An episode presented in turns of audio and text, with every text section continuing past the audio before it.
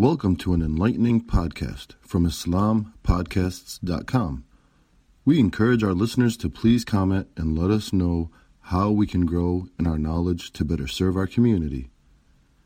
Please remind your family and friends to also visit IslamPodcasts.com for engaging discussions on current events, Islamic guidance, Quran, tafsir, seerah, and much more.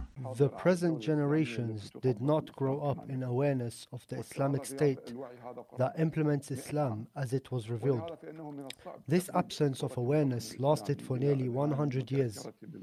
Therefore, it is difficult to bring closer the image of the Islamic rule to minds that are influenced by reality to a large extent, and they cannot imagine the ruling except in the standard of what they see in reality of democracies, monarchies, nationalities, and other forms of political, economic, and societal organization. I wanted to quickly stop at the form of governance that Muslims need to realize this truth in the light of Sharia, and I mean monarchy and the inheritance of ruling. From a fundamental point of view, I say government and authority inherently belong to the Ummah. The Ummah is the one addressed with the implementation of the rulings of the Sharia, and tens of verses have been revealed in the Noble Quran regarding ruling and authority. In order for the Ummah to implement these rulings on the ground, Islam came and showed it the Sharia way to do so, by commanding Muslims to establish a state on the basis of Islam and to elect a ruler among them, who would be given bay'ah to obey him for implementing the Sharia. That is, the ruler in the Islamic system is the representative of the Ummah in the implementation of Sharia, and the Sultan belongs only to the Ummah. This is one of the rules of governance in Islam, and it is a rule taken from the Sharia making the role of appointing of the head of state only to the Ummah. So Sharia makes the appointment of the Khalif by bay'ah, and the bay'ah is from Muslims to the Khalif, and not from a specific group and not a specific group of them, such as the army, leaders, parties, politicians, or the like, but from the Muslims. The same happened from the rightly guided caliphs after the Messenger وسلم. The caliph used to be appointed by the bay'ah from the people. So Abu Bakr did not become a caliph except by the bay'ah to him. Abu Bakr nominated Omar after consulting the companions and they accepted him. So this is when he radiallahu said, Do you accept one I chose as a successor to you? By Allah, I have exerted every effort and consulted many, and I did not appoint anyone who is related to me. Omar did not become Khalifa with his this nomination, but by bay'ah to him after the death of Abu Bakr with the consent of the companions. And the same is the case with Osman and Ali. May Allah be pleased with them. The ruling of Sharia is that the appointment of the Khalif is limited to only one way, which is the bay'at by the Muslims. If the Ummah does not exercise its right of the bay'ah, such as if the ruling is usurped by force and oppression, or the ruling is taken with the support of external forces, or the ruling is inherited within a family, then the authority would have been taken away from the Ummah. However, the Khilafah contract is a contract of mutual consent and choice like all other contracts. It is only between two contracting parties, one of which is the Ummah and the second is the ruler or the Khalif. So it is a ruling contract. If one of the two parties is missing, the contract is invalidated altogether, and it is like any other void contracts. And the ruler is not a Shari'i ruler. Rather, the ruler is considered at the time a usurper of power, and the rule and the rule of the usurper of power shall be applied on him. Authority belongs only to the ummah, and it is a dangerous and important matter that the ruling of violating reaches killing.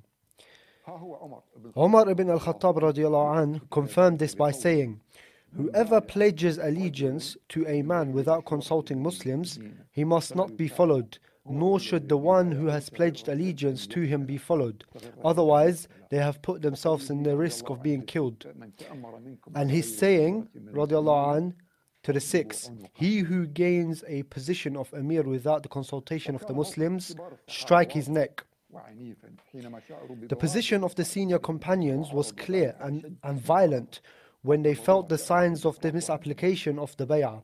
And they objected to this strongly and considered it an evil action and they rejected and attacked it.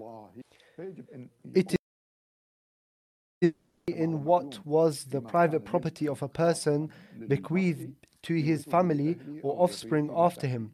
And this is the matter upon which the monarchies are based in their essence. The authority in it belongs to the king and his family, who transfers it one to another by covenant, deals, or even strife and conquest. Whereas there is no inheritance in the Islamic system of government, rather, it is taken over by the one who the Ummah gives bay'ah to by consent. One of the characteristics of the monarchy is that it grants the king special privileges and rights that no one else from among the subjects can have. It makes him above the law and provides him with immunity and makes him a symbol of the nation. While the system of Islam does not give the Khalif or the Imam any privileges or special rights, he only gets what any member of the Ummah gets. He is not a symbol of the Ummah who owns and does not rule, nor is he the symbol who owns, governs, and disposes of matters of the country and the people as he wants and desires. Rather, he is a representative of the Ummah in a power and authority.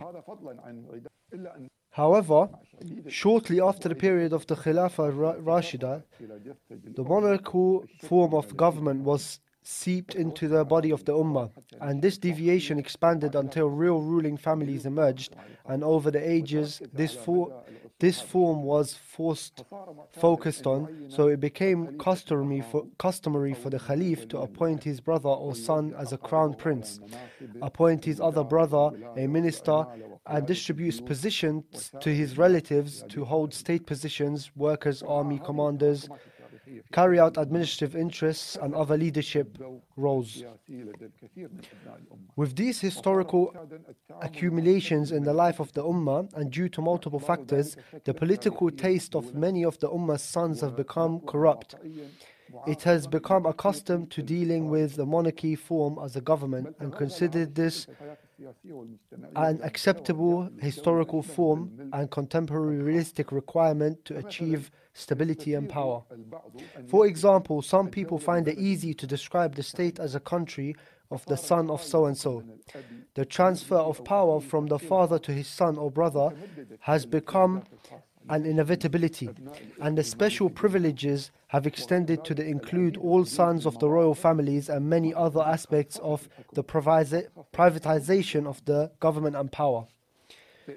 For all of this, and for the next Khalifa to be on the method of prophethood, the rule of the Sultan must be clear to the Ummah, and it is necessary to have a very vigilant to any possible appearance that emerges with its head of a repeat of what happened in history, of families' concentration in ruling, and to take a strong and decisive methods to block its path before any signs of ro- royal form appears.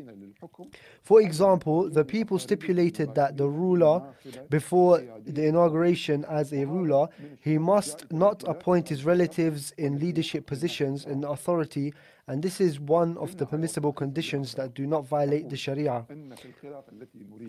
In the end, and summarizing the above, I say, in the Khalifa that we want and work for, the Khalif is a representative of the Ummah in the implementation of the Sharia, and he is a man chosen by the Ummah willingly.